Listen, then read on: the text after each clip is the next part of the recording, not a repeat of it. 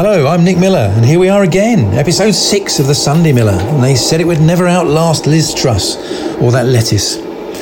On my way to the studio via the underground this time. It's a bit of a walk from me to the O2, but I, I like the Jubilee line. It reminds me of hanging out the bunting for Charles's mum, but a few short months ago.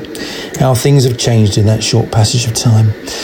I feel a little bit silly talking to myself uh, on the train, but uh, then who knows? Maybe that's what I do every Sunday when my podcast comes out the, ratings aren't in yet.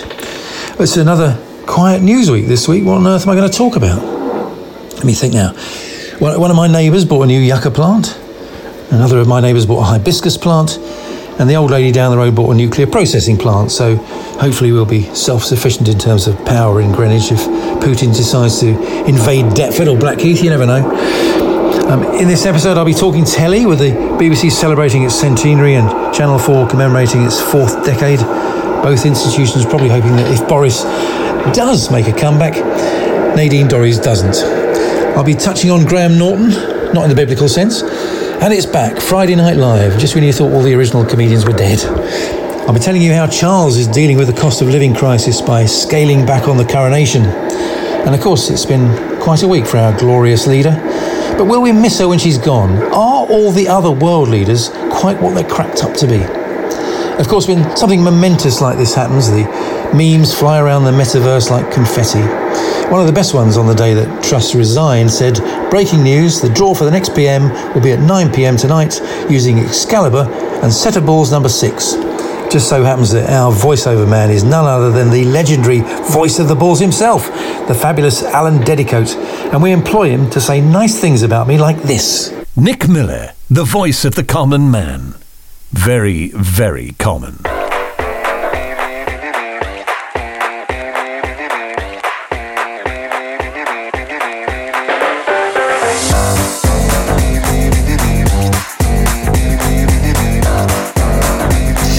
To confess to having been glued to the TV this week watching events unfold in the nation's favourite soap opera. The turmoil caused by that incredible storm and the devastating aftermath was something to behold.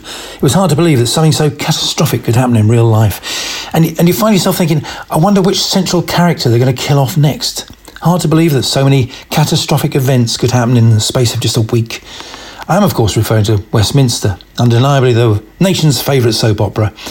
Maybe in her parallel universe, Liz Truss leaves triumphant.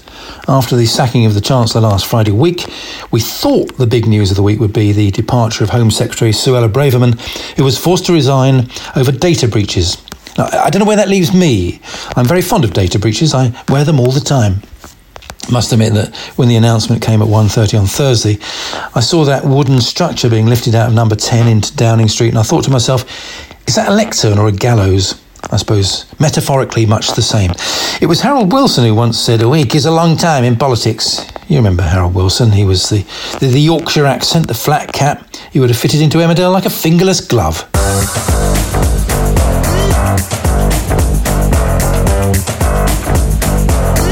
For the hills. It's the Sunday Miller. I'm confused.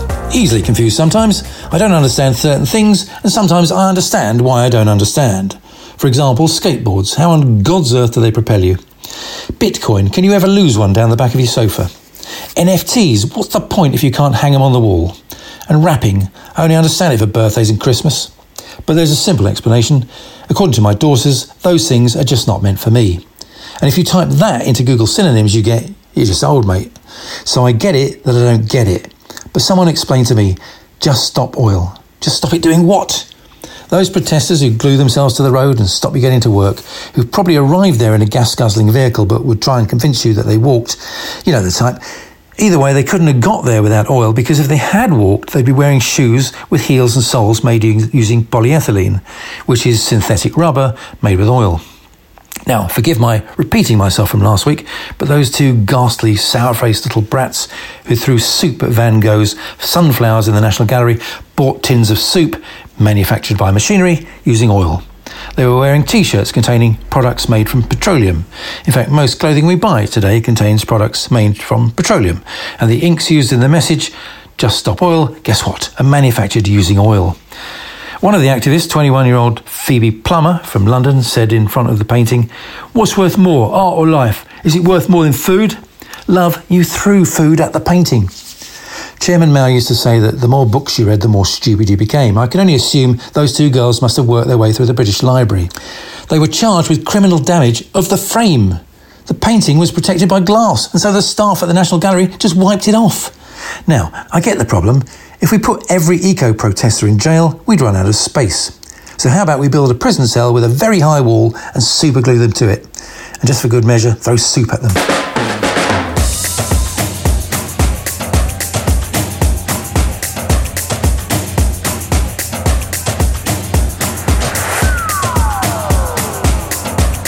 The Sunday Miller. More balls than the National Lottery. It's been reported that King Charles is very mindful of not appearing to be too extravagant in these times of the cost of living crisis, so he wants his coronation next May to be slimmed down. So he and Camilla will be travelling to the ceremony in one of those rickshaws you get in the West End. You know, the ones with the disco lighting and the funky music. They're having a banquet in KFC, but it's no expense spared. Bargain buckets and Malteser Krushems all round. Now, trust me, that's one hell of a treat because you could never ever buy a Malteser Krushem. I once gatecrashed a KFC training seminar to find out more. What do we tell customers if they come in and ask for Malteser Krushem? Yes, Margaret. Sorry, the machine isn't working. That's right, well done. Yes, Keith. Is that just after a certain hour of the day? No, it's all day long. Stop asking stupid questions, Keith. So why do we still have the posters up advertising it? I warned you, Keith. Security have that man removed and put him in the crusher machine. There's been uh, a lot of fuss about Camilla's potential headgear concerning the provenance of the Koh-i-Noor diamond, which is embedded into the crown that Charles wants her to wear.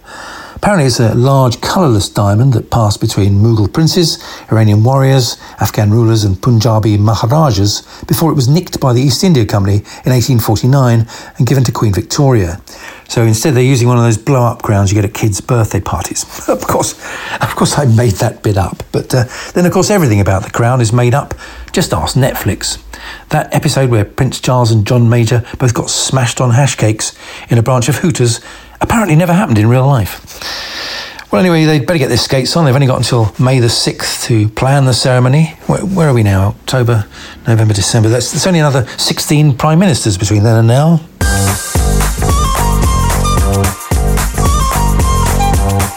The Sunday Miller. Half an hour of your life you'll never get back. Speaking of the coronation, Meghan Markle, she won't be going, was in the news again this week. You remember her. She claims that she quit the American version of Deal or No Deal as a bag lady. I, I, I do beg your pardon, as a suitcase handler, because she felt objectified. The fact that at the time she was a model seems to have escaped her memory, given that surely the whole point of being a model is that people look at you. How dare people have looked at her? Apparently, this came up in an interview with Paris Hilton. Paris Hilton interviewing Meghan Markle. I mean, Frost Nixon, it isn't. If you were playing a game of opposites, this would be as far removed from the word intellectual as is humanly possible. The prospect of Paris Hilton interviewing Meghan Markle is a bit like asking an ironing board to interrogate a goldfish. If you plugged Paris Hilton directly into the national grid, she'd still be dimmer than a 5 watt light bulb. The reason for suggesting that Meghan Markle is the goldfish in this analogy is that every five seconds she mentions that she wants to keep a low profile, which is presumably why she married a prince. In my latest novel, Cinderella the sequel, she and the prince are divorced. The prince ends up marrying one of the ugly sisters, who turns out to be actually quite nice after all, and she gets a Saturday job in Dolcis, hoping that some other gullible cuckold will fall at her feet. And that's where the fairy tale ends, the inevitable bitter divorce of the Sussexes. You mark my words. The difference between Meghan Markle and Cinderella is that, quite frankly, the shoe never fitted in the first place.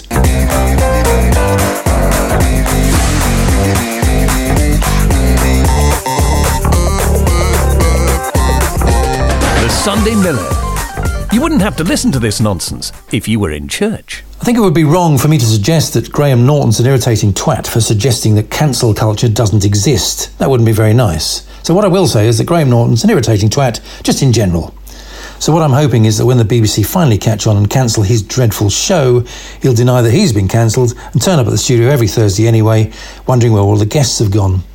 His opening monologues are so painfully unfunny, there's more comedy in a North Korean news bulletin, and he could barely be more sycophantic to his guests if he wanked them off on stage.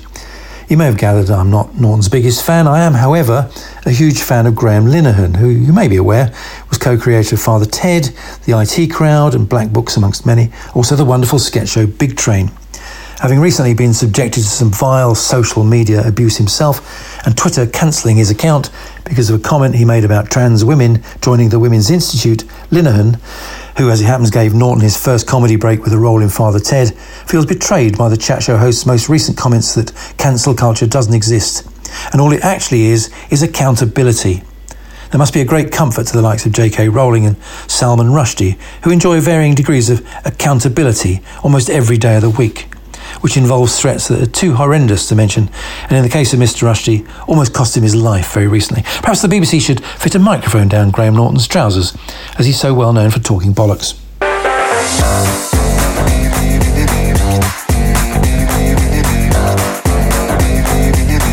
It's the Sunday Miller. I don't know about you, but I find myself watching breakfast television and hating myself for it afterwards. It's a bit like how you feel after a McDonald's or sleeping with a prostitute. Uh, I'm speaking hypothetically here, I'm not confessing to something so grubby and illicit. Of course, I'd never eat a McDonald's. Breakfast TV is the worst kind of tabloid journalism. It's the classic state the bleeding obvious type of reality news broadcasting. You know, when you read a red top newspaper article and the headline's something like, Man falls off roof trying to fix TV aerial, then you read the article underneath and it's just two paragraphs long and all it says is, Yesterday, a man fell off the roof of his house while attempting to fix his TV aerial. The breakfast television version of that journalistic tabloid model is when they tell you that the cost of living crisis is affecting many people around the country, and then they interview someone and say, How are you finding the cost of living crisis?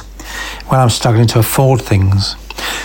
Oh, oh I see. When you, when you said people are struggling to afford things, I thought you meant a man fell off the roof of his house while trying to fix his TV aerial. I think it would make a refreshing change if they admitted they only highlight the struggles of the feckless and the work shy. How are you finding the cost of living crisis? Well, I'm having to decide whether to feed the children or pay for my fags and Sky TV and Netflix. So I suppose you've had to cancel your subscriptions. No, obviously I've had to send the kids out to work. I mean, the oldest is 12 now. Oh, well, uh, do, do you work then? No, no, no, of course I can't work in the day. Oh dear, do you suffer from an illness or a disability? No, no, no, cash in the attic's on at three.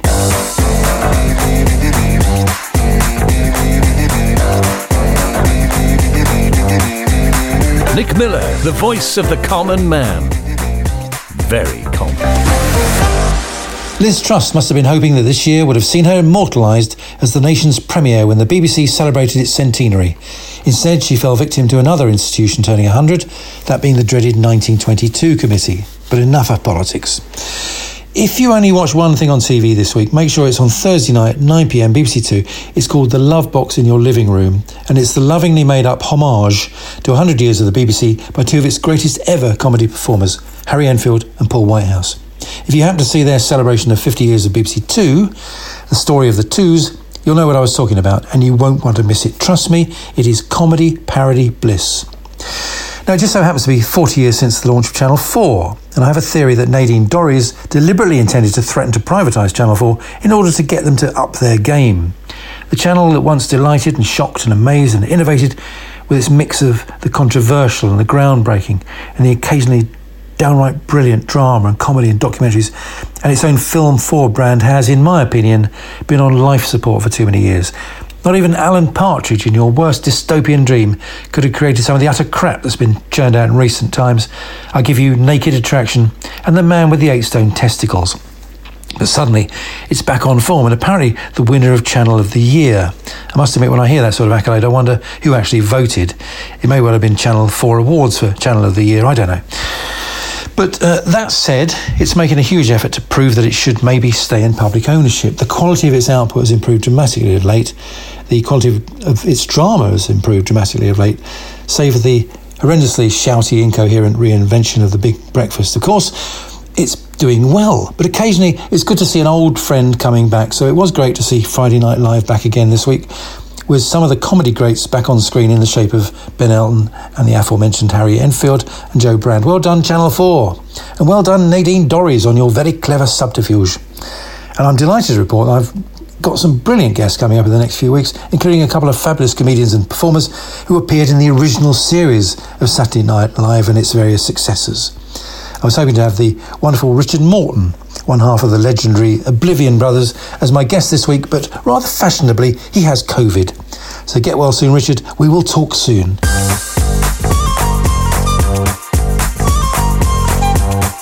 The Sunday Miller. Half an hour of your life you'll never get back. Why is it that us big grown up human beings are frightened of small things that frankly we could quite easily tread on?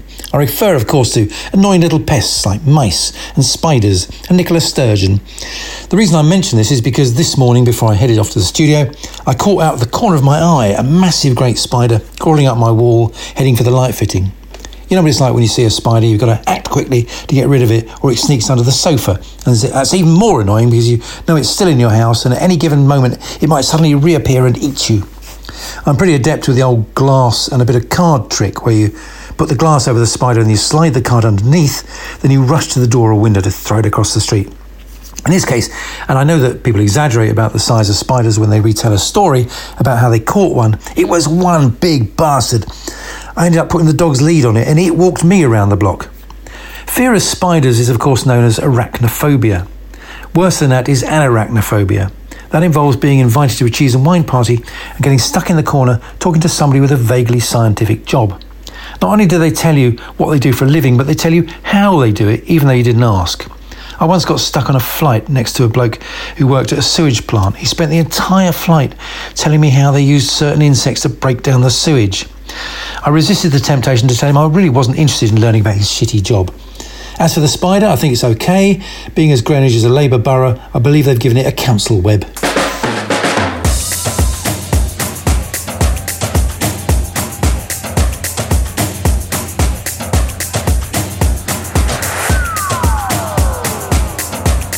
The Sunday Miller. More balls than the National Lottery. Taking over a job that proved to be a step too far, trying to change the culture too quickly, meeting with stubborn resistance to change from those around them, and then suffering the indignation and the embarrassment of the sack after just 44 days. I refer, of course, to Brian Clough and his short spell as manager of Leeds United, although he would have made a much better Prime Minister. I'm not saying I'm the best manager in the world, but I'm in the top one. So it's not been the best of times for Liz Truss. Let's just say she's had better weeks. But at least she can say she's equalled that record set by the late, great Brian Clough. And at least she's proved to be an albeit short lived heroine amongst the Ukrainian people for continuing the moral and military support given to the country by her predecessor and potential, potential successor, Boris Johnson. At least in her resignation speech, she managed to get the name of the country right. Putin's illegal war in Ukraine threatens the security of our whole continent. Let's comfort ourselves with the thought that other countries are not quite so fortunate, as their leaders evidently must have struggled in geography lessons at school. Putin may circle Kiev with tanks, but he'll never gain the hearts and souls of the Iranian people. That's the incumbent president of the United States of America, possibly quite rightly pointing out that Putin probably isn't that popular with rank and file Iranians who have their own bunch of evil bastards to deal with. Maybe they should do what we might find ourselves doing next week and reinstating one of their previous much revered leaders. They can surely be relied upon to not get confused over the name of the country being invaded. Here's George W. Bush. And uh, the decision of one man to launch a wholly unjustified and brutal invasion of Iraq, I mean, of Ukraine. no, actually, George, that was you. But back to Biden again. Please tell me they've plugged him into the mains for an hour or two and properly briefed him after the last cock up. How do we get to the place where, you know, Putin decides he's going to just invade Russia? Nothing like this has happened since World War II. Jesus, I'm not entirely sure that even in the Second World War, Russia invaded Russia. But look, next week Boris could be back, cast aside 44 days ago, but now all is forgiven and forgotten.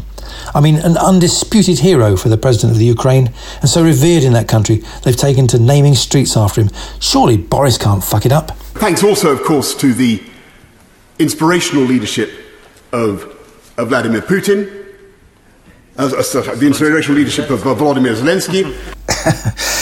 oh, well, maybe Liz wasn't so bad after all.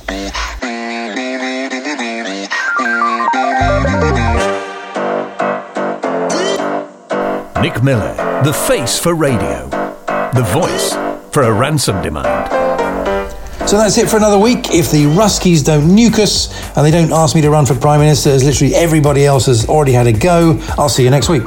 Remember, you may not agree with some of my opinions, but life's all about diversity of opinion. It'd be bloody boring if we all agreed on everything, unless you agree with me, in which case that'd be fine.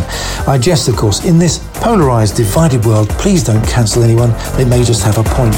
I'd like to tell you what's in next week's podcast, but I can't because the news hasn't happened yet. See you next time. The Sunday Miller is written and presented by Nick Miller.